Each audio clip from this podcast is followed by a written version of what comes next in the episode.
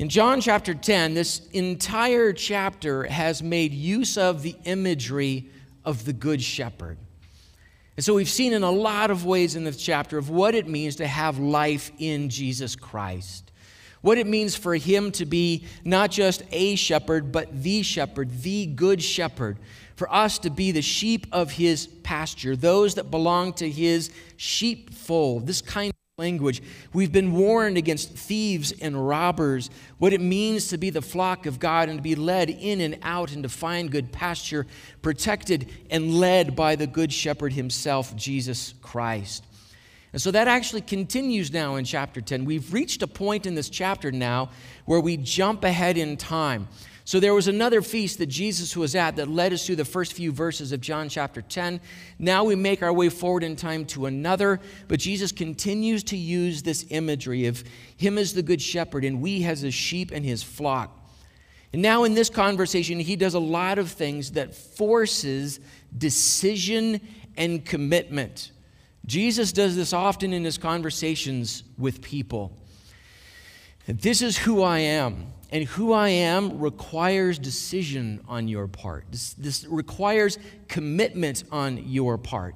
So some are ready for that and others are not. And we get more of that conflict in the crowd as this conversation unfolds through the end of this chapter. Now, the tension around the life of Jesus Christ is rising. And in the Gospel of John now, we're right at this sort of uh, teeter totter fulcrum point where as we turn from chapter 10 to chapter 11, we are now essentially on our way to the cross. And so the tension about who Jesus is and those who don't like him and those who want to get rid of him, that tension continues to rise inside of this chapter. So more people are pressing him on his claims to be God. They know that he claims it, but they're divided about what to do with that. There's another attempt to kill Jesus inside of this chapter. But Jesus avoids it. Christ has told us not very long ago that He is the one who is in control of His life and He will lay it down and He will take it up again. So it doesn't matter how many attempts there are to take His life, until the moment arrives, Christ is in full control of that moment. And this point of decision is works will you believe? And He continues to talk about what it means to be inside of the flock of Christ, the people of God. So, in our passage today, a couple of the thoughts are going to help us hold things together today. First of all, is exactly that thought what it means to be in the flock of God.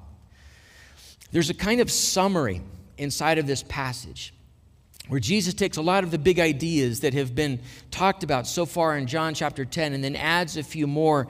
And he talks about what it means again to belong to him and to his people.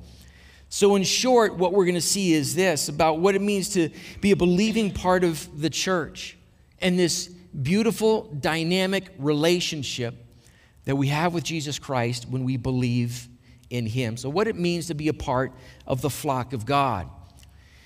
And then this question what will I do with Jesus? What will I do with Jesus? And I think there's a twist or turn here at the end of this chapter that we really need to hear. First of all, will I believe? Many don't. Why don't they? Well, there's an interesting answer to that question inside of this passage why they won't believe in Jesus and who he is. And if I do believe in Christ, what does that mean? There is this benefit of abundant life with Jesus Christ, but what about my level of commitment to the shepherd and to the rest of his flock? So there's benefit to being in the church of Jesus Christ, but what about my commitment to Him and to the rest of the church of Jesus Christ? All of this is going to be pressed inside of this passage of Scripture. So let's begin reading in John chapter 10, starting in verse 22. The passage goes like this And at the time, excuse me, at that time, the feast of dedication took place at Jerusalem. It was winter. And Jesus was walking in the temple in the colonnade of Solomon. So the Jews gathered around him and said to him, How long will you keep us in suspense? If you are the Christ, the Messiah, tell us plainly. Jesus answered them, I told you, and you do not believe. The works that I do in my Father's name bear witness about me. But you do not believe because you are not among my sheep. My sheep hear my voice, and I know them, and they follow me.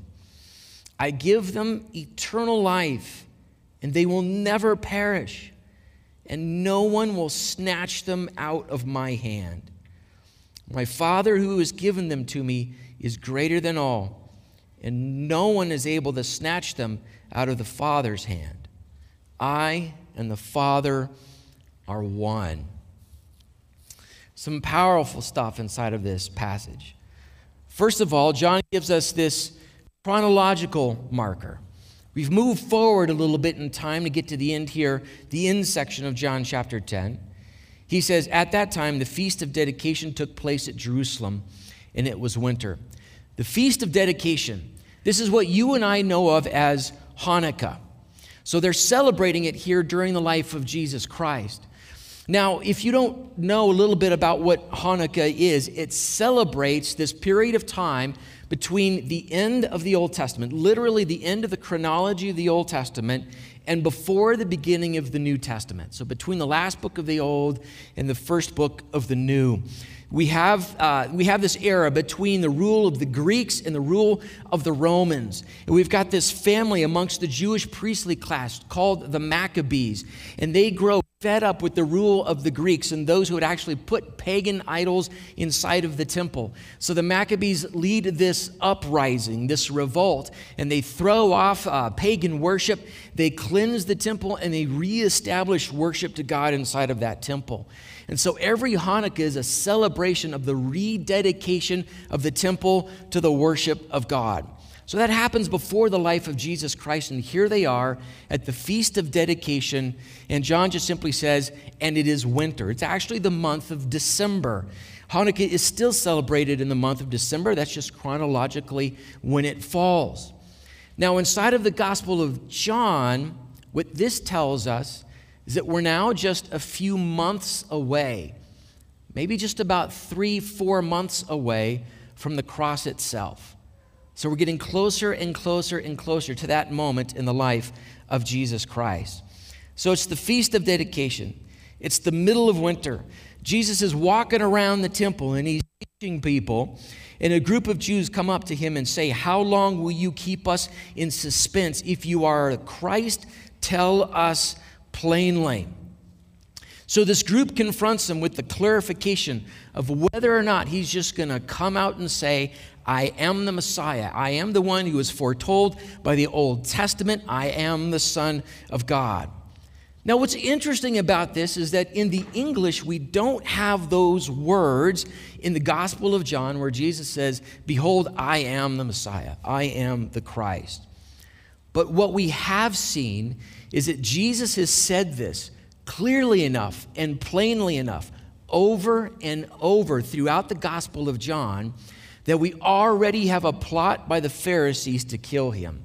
We already have other Jews who are so tired of this kind of blasphemy. A man who claims that he is God, he can't be running around doing this kind of thing, that they're dividing others, they're creating this controversy, and they become part of the plot to kill Jesus themselves. So they know what Jesus has said. This question is intended to get him into more trouble. But Jesus is smarter than that. He knows how to run this conversation. And this is a point of interpretation and understanding Scripture. Because again, a lot of skeptics will say silly things like, well, Jesus never said he was God. Well, when we listen to those who first heard Jesus say these words, they're so angry that he keeps saying he's the Son of God that they want to kill him. What do these things mean to those who first heard them? Well, they know who Jesus claims to be. So, this is just an argument for the sake of argument. This is an argument to get Jesus into even more trouble. So, what does Jesus say? Now, the way Jesus responds, I think, is important for us to understand. And in fact, he presses something that opens up an important question for you and me later on when we get to the end of chapter 10. So Jesus answers and says in verse 25, I told you, I've already told you this, and you do not believe.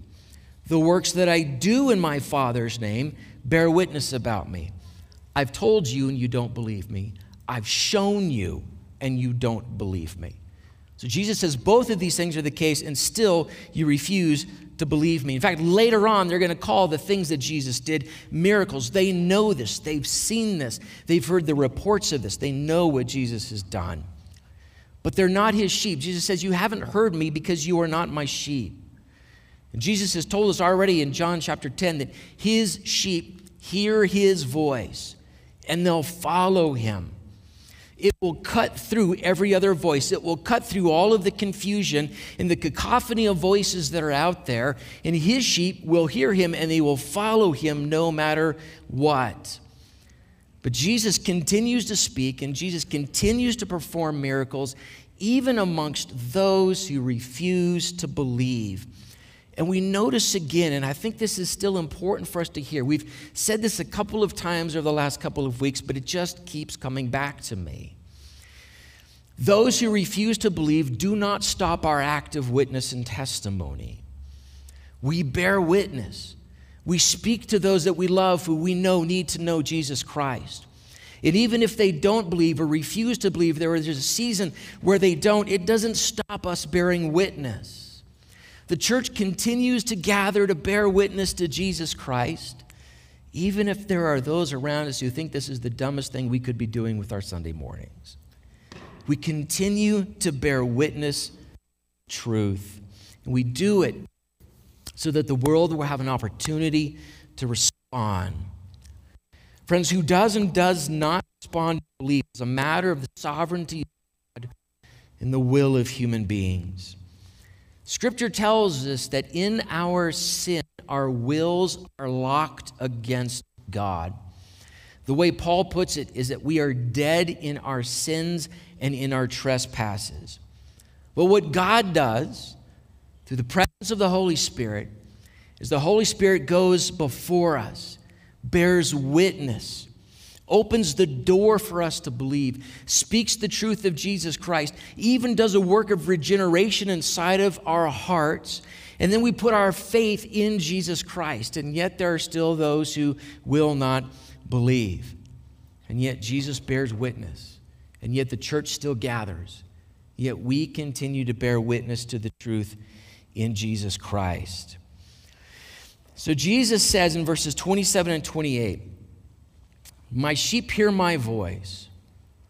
I told you, let's see here, verse 26, 27, 28, 27. Here we go. My sheep hear my voice, and I know them, and they follow me.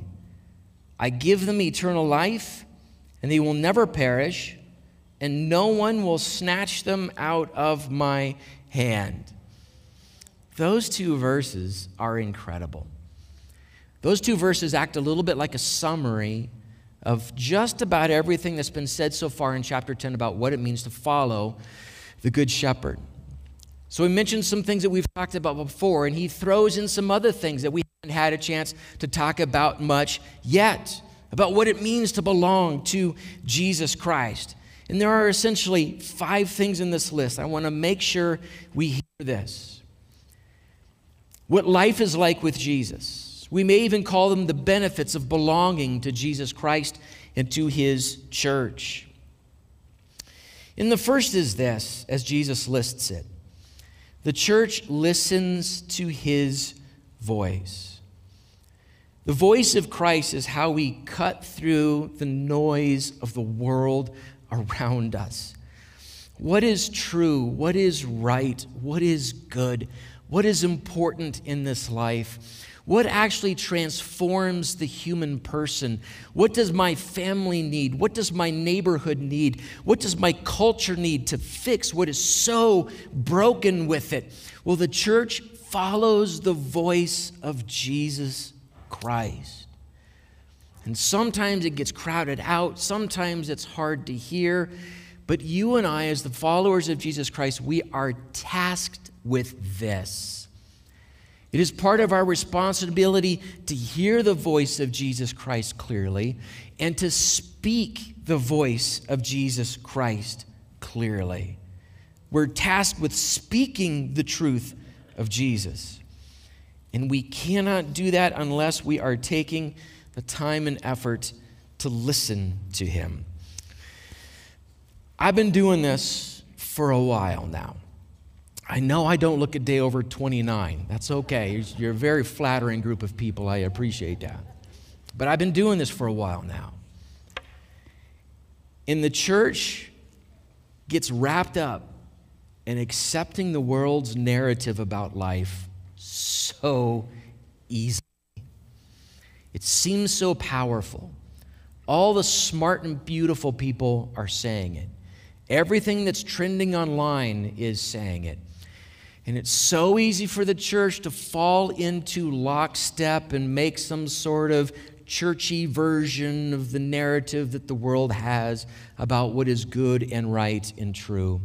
And every time that happens, the church just sort of begins to slide off the side of the hill.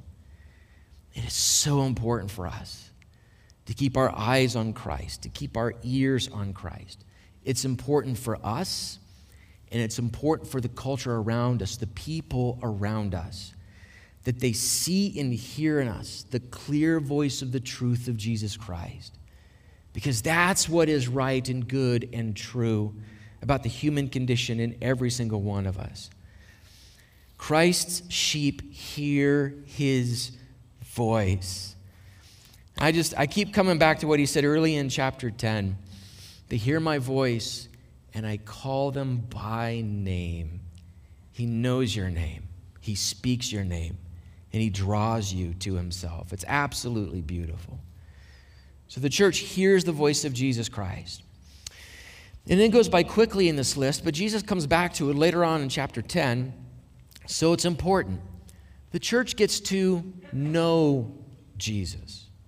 He's going to say later on that those who follow him gain knowledge and understanding of who he is. They know him and then know him even better, is the way the language works in the Greek. But the church gets to know Jesus. So we get to know that what he says is true, and we get to know that who he is is true. There is nothing that Jesus says that is false. Everything he says is true. Everything about him is right and good and true as well. So we read his words on the page, and we're learning that they're right and true. But part of what's so beautiful about this is that Jesus is not just a figure in the page. Jesus has walked out of the tomb. He's alive and well, and he is on the loose. We can actually get to know who he is and walk in relationship with Jesus Christ. Biblical knowledge is an interesting thing. When Scripture uses the concept or the term of knowledge, there's a lot of ways to understand how knowledge works. But I love the way the Christian author Dallas Willard describes biblical knowledge. And he uses this phrase it's interactive relationship. Biblical knowledge is interactive relationship getting to know who someone is, getting to know what they are like, actually walking in relationship with them. It's actually a matter of experience. So, in that experience, we read his words and what he says is true. But in that experience, we also get to know who he is and that he himself is right and true as well.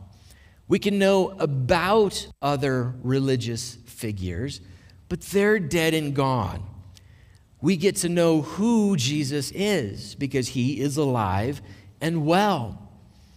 This reminded me of this really dynamic passage of scripture about this very topic. In Philippians chapter 3, the Apostle Paul is talking about what it means for him to get to know Christ.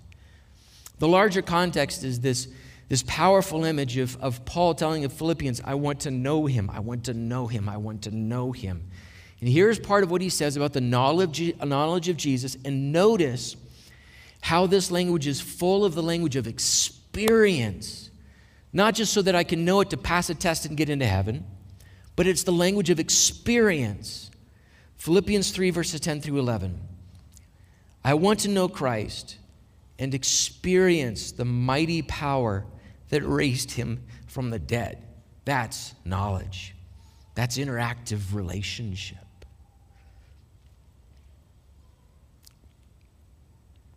And who can say this? I want to suffer with him, sharing in his death, so that one way or another I will experience the resurrection from the dead. So, as he says, I'm making my way to the end of my life, I want to experience Christ so much that I will experience the resurrection from the dead as well. It's not just knowledge, it's not just knowledge that, it's knowledge of who Jesus is. And the church hears his voice, and Jesus says, You get to know me, I get to know you. There's this powerful, interactive relationship with Jesus. And then Jesus says, and then the church walks with Jesus. My sheep follow me. To walk with him, to follow him, very simply to pattern our lives after Him and His teaching. To live this life as though Jesus were living it in me. This is what it means to walk with Him, to follow Him. And that language of walking with Jesus is throughout Scripture. If you don't read the Proverbs on a regular basis, start reading the Proverbs on a regular basis, and you're going to run into that language over and over. The wise person walks in this way, the foolish person walks in this way. It's our manner of life and how it aligns with the wisdom of God. But to pattern our lives after Jesus Christ will become a more and more powerful combination as time moves on. A church that teaches the truth and then a church that lives the truth as well. Doesn't just stand in the corner wagging its finger at the rest of the world, but a church that knows how to live its daily life as ambassadors to Jesus Christ, as people who can bear witness and testimony to the Good Shepherd, and to call others to live with him. Every epistle that Paul writes has this movement in it, where the last chapter or two, the last half of the epistle, Paul moves from talking about who Jesus is to how you and I should live in response. And there's always this moment where we know where that is. And Ephesians chapter 4, verse 1 is one of those. The Apostle Paul calls us to walk after Christ, and he puts it like this I, therefore, a prisoner for the Lord, urge you to walk in a manner worthy of the calling to which you have been called. Tomorrow morning, when you log into work, when you go to school, when you get in your car and you're on the way to what you're doing next on Monday morning, Paul says, I urge you right now to walk in a manner that is worthy of the life that Christ has given you. My sheep follow me, Jesus says. He says, And I give them eternal life. And I think we've done a lot to talk about eternal life and abundant life here in John chapter 10. This is that chapter, John chapter 10, verse 10. The thief comes only to steal and kill and destroy, but I came that they may have life and have it more abundantly. Jesus, over and over through the Gospel of John so far, has said, And if they believe in me, they will receive eternal life. This is the way in. He is the door, He is the gate, He is the good shepherd. The church receives life abundant and life eternal. Such an important piece of what it means to follow Jesus Christ, the one and only way. And then Jesus says this He says, I will give them eternal life, and they will never perish, and no one will snatch them out of my hand. If you belong to Jesus Christ, there is nothing in all of heaven and earth, things that you can't see, things that you can see. If you belong to Jesus Christ, none of them, not even all of them, can snatch you out of the hands of Jesus Christ. The church receives security in Jesus. The church receives security. Who is there to condemn me if Christ is the one who justifies me? I stand in a kingdom that cannot be shaken. In a moment in time in history when kingdoms are being shaken to their core, we belong to a kingdom that cannot be shaken. No one will snatch them out of my hands. I love a phrase like this. I love a thought like this. Because every now and then, in our emotional excitement, and in the, the, the, throes of, of love and commitment to people that we genuinely love and have committed ourselves to, we will say things like this I will take care of you. I will protect you. I will do everything for you I possibly can. We mean those things with all sincerity. But we all know in the end we are nothing but human beings and we cannot fulfill those promises in the end. Nobody can say this except the God who is above all things. You are in my hands.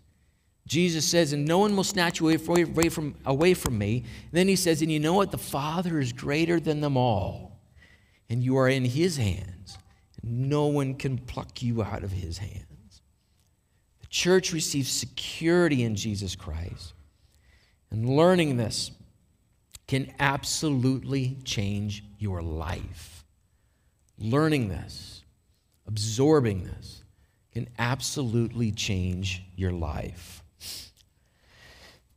You reminded me of, of something um, that probably none of you have read, maybe some of you have heard of. One of the one of the early catechisms of the Protestant church, these great big long question and answer things that were intended to be teaching devices in the church, the Heidelberg Catechism. Right, here's another one of those moments where you can walk out of here you can impress your friends with, well, the Heidelberg Catechism says, right? But the church has been using this, parts of the church have been using this to teach and train the next generation of believers since the mid 1600s. So it stood the test of time pretty well. But the Heidelberg Catechism, question number one, I'm going to read this slowly so that we can kind of absorb this. It's an old language, but that's okay. But I'm going to read this slowly so that we can absorb this a little bit. Question number one this is where we start. What is thy only comfort in life and death? Now, before we even read that answer, what's your answer to that question? What is thy only comfort in life and death?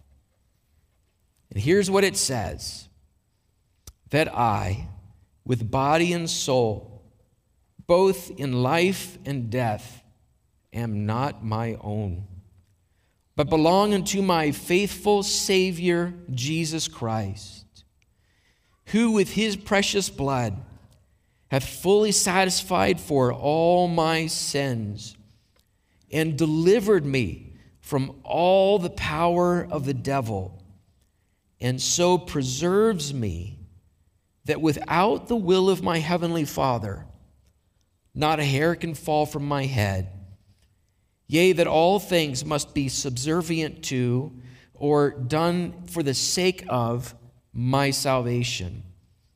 Therefore, by his Holy Spirit, he also assures me eternal life and makes me sincerely willing and ready henceforth to live unto him. He preserves me, he holds me that I, in body and soul, whether in life or in death, I am not my own, but I belong to Jesus Christ. That's not a matter of you losing yourself or your identity in some sort of modernistic sense of that phrase. What that means is you are held securely in the hands of your Savior, Jesus Christ. And the Good Shepherd will never let go of you. It's beautiful stuff. You receive that kind of security as part of the flock of Jesus Christ. Then the very last phrase of what we read. It's, it's cool on a couple of levels. Jesus says, I and the Father are one. First of all, them's fighting words. and that's exactly what the crowd thinks, because what they do next is they try to kill him. I and the Father are one. It's clear as it could be. God is your heavenly Father. I am too. I am the Son of God, sent from the Heavenly Father. I am God in flesh. So, this is one of those moments in Scripture where Jesus is as clear as he could possibly be, especially with the crowd that is listening to him now. But then there's something else cool the way that John authors his gospel. That verse is the literal middle of the Gospel of John. It's right at the center, right at the heart of the literature of the Gospel. And it's right at the heart of the theme of the gospel. We made a big deal out of this when we started the Gospel of John, that a little bit later on in chapter 20, near the end, verses 30 and 31, John the author sort of breaks in and he says, Now look, Jesus did a lot of other things, but these things I wrote so that you would understand who he was, believe in him, and receive eternal life. John's intention through this gospel is that you realize that Jesus is the Son of God and that this is how we receive eternal life. So, John wants you to believe that Jesus is the Son of God, and Jesus makes it clear that I and the Father are one. But not everybody is ready for that. So, let's read through the next section of Scripture, beginning in verse 31. The Jews picked up stones again to stone him. And Jesus answered them, I have shown you many good works from the Father. For which of them are you going to stone me? Jesus presses something interesting about good works. For which of them you're going to stone me? The Jews answered him, It's not for a good work that we're going to stone you. Can you imagine having this conversation with a bunch of people with stones in their hands ready to go? It is not for good work that we're going to stone you, but for blasphemy, because you, being a man, make yourself God. Jesus answered them, it is, is it not written in your law, I said, you are gods? If he called them gods to whom the word of God came, and scripture cannot be broken, do you say of him whom the Father consecrated and sent into the world, you are blaspheming because I said, I am the Son of God? If I am not doing the works of my Father, then do not believe me. But if I do them, even though you do not believe me, believe the works that you may know and understand that the Father is in me and I am in the Father. Again, they sought to arrest him, but he escaped from their hands. He went away again across the Jordan to the place where John had been baptizing at first, and there he remained. And many came to him, and they said to him, John did no signs, but everything that John said about this man was true, and many believed in him there. So at this point, many pick up stones to throw at Christ to kill him. But Jesus begins to talk about the good works that he has done. He says, Now, wait a second. For which one of these works are you trying to stone me? And in doing so, Jesus opens up a really important conversation for them and for you and for me. They're not upset about the works, they're really upset about who he says he is. And then Jesus says this really interesting thing that you, to you and me feels a little bit complicated, but it's rooted in this interesting passage in the Old Testament that, again, of course, would make sense to them. So let's try to understand it at least a little bit. Jesus said, Do you remember that passage of scripture where it says, I said that you are gods? And if God calls them gods to whom at least a little bit of the word of God came, then why would you be upset that the person who is the word of God claims to be the Son of God? So here's what's going on in that passage. Is it not written in your law, I said you are gods? That comes from Psalm chapter 82 specifically from Psalm chapter 82, verse 6. It's a short chapter, but that chapter opens up with what the text calls a divine council. So God is meeting, the image in that chapter is God is meeting with authority figures. And so the chapter moves on, at some point, God says, Have I not called you gods? It's a small g gods. The term there in the Hebrew can be used to describe lords or people who have a certain level of authority.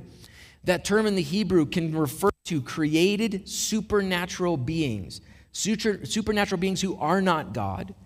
And then in some contexts, that word can also mean God Himself. So that passage is not saying that certain human beings are like God or they themselves are God. But what it means is there are some human beings to whom a certain level of authority has been given. There are some beings in creation to whom a certain level of authority has been given. So Jesus refers to that level of authority. He says, You're not upset by that. Why would you be upset to the one who is capital A authority shows up? And I've told you, I am the Son of God. Not just one of many with a certain level of authority, but I am the one with divine authority. Why would you be upset at me? That's the kind of argument that Jesus is making. And then he comes back to the works and he says, Listen, if you're not going to believe what I say, I need you to believe the works that I perform. Believe the works that you may know and understand. Jesus intends all of his miracles to be signs. John uses this language throughout his gospel.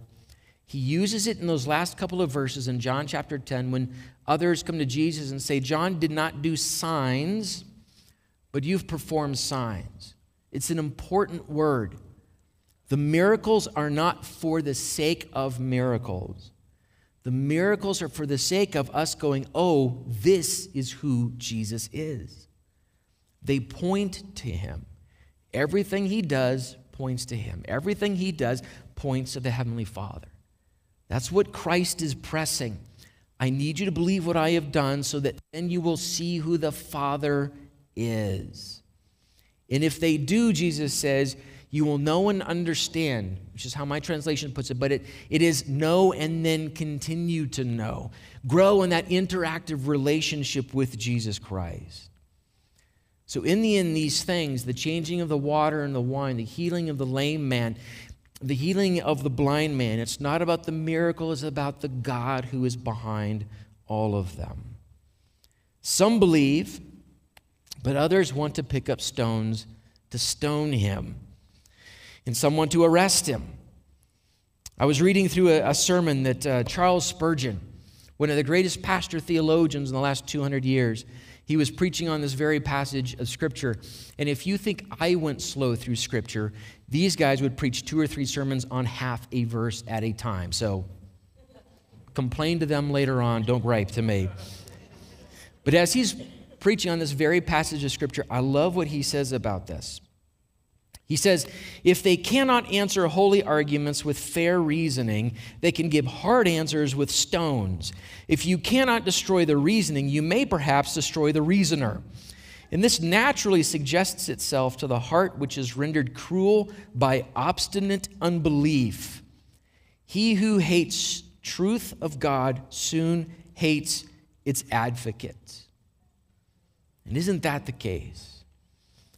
You place the truth of Jesus Christ out there, and if someone who is obstinate in their heart and refuses to believe, they would rather get rid of you than actually deal with who Jesus is. It was true then, it's true now. But I want us to hear something specific. I believe that this is why Jesus presses this. Why is Jesus talking about what I do versus what I say? You've heard it, you've seen it, you won't believe. And then their response. Think about this for a second. They are perfectly fine with the good works, they love the miracles. They don't like what comes with it. They're perfectly fine with Jesus doing everything for them they think he can do for them. They're perfectly fine with the miracles. They refuse to accept him as Lord and Savior. They like what they can get, they refuse their commitment to Jesus. But Jesus says his words and his deeds are one. You cannot have one without the other. And it dawns on me, friends, how much of our Christianity is exactly the same kind of acceptance of Jesus. I will follow him as long as he does what I want him to do. I will follow him as long as he does what I like him to do. But the moment that well dries up, I might actually pick up stones to stone him. I, we're not killing you for the good works. We want more of the good works. We want to stone you because you are placing a claim upon our lives that we're not ready to give you. That's what it means for Jesus to be the Son of God. That's what it means for him to be their Messiah and our Messiah. That everything about me belongs to him now. And if I'm not ready to lay that commitment before Jesus Christ, when things get hard, when things get difficult, when it grows complicated to follow Jesus Christ, I might be ready to deny him as well. Liking Jesus because of what he can do for me is not the same as belonging to the flock of the Good Shepherd.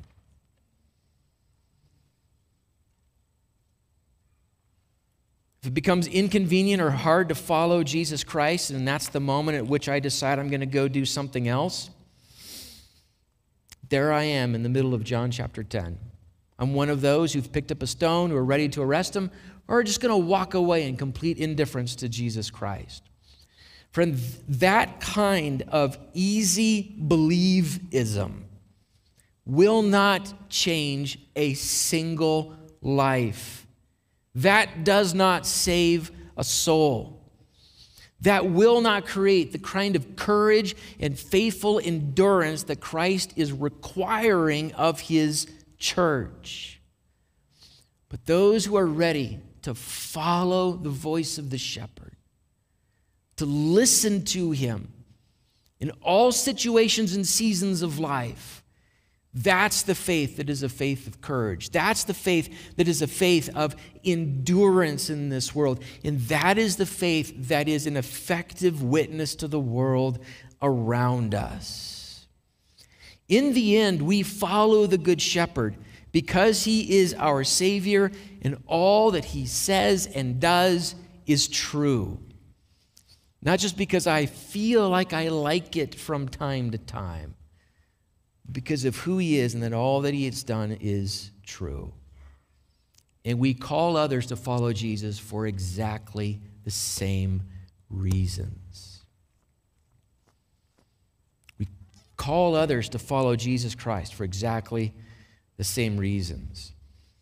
Friends, this is important for us as we go through the Gospel of John because the Good Shepherd is actually about to lay down his life for the sheep. We've been told in John chapter 10 that if we belong to him, we're going to listen to him and we're going to follow him. So there's a very important way in which now you and I, as we go through the rest of this gospel, we are following the Good Shepherd. We're following him to rejection. We're following him to the cross. We're following him through his death and into his resurrection. This is what it means to follow the Good Shepherd. Let's pray.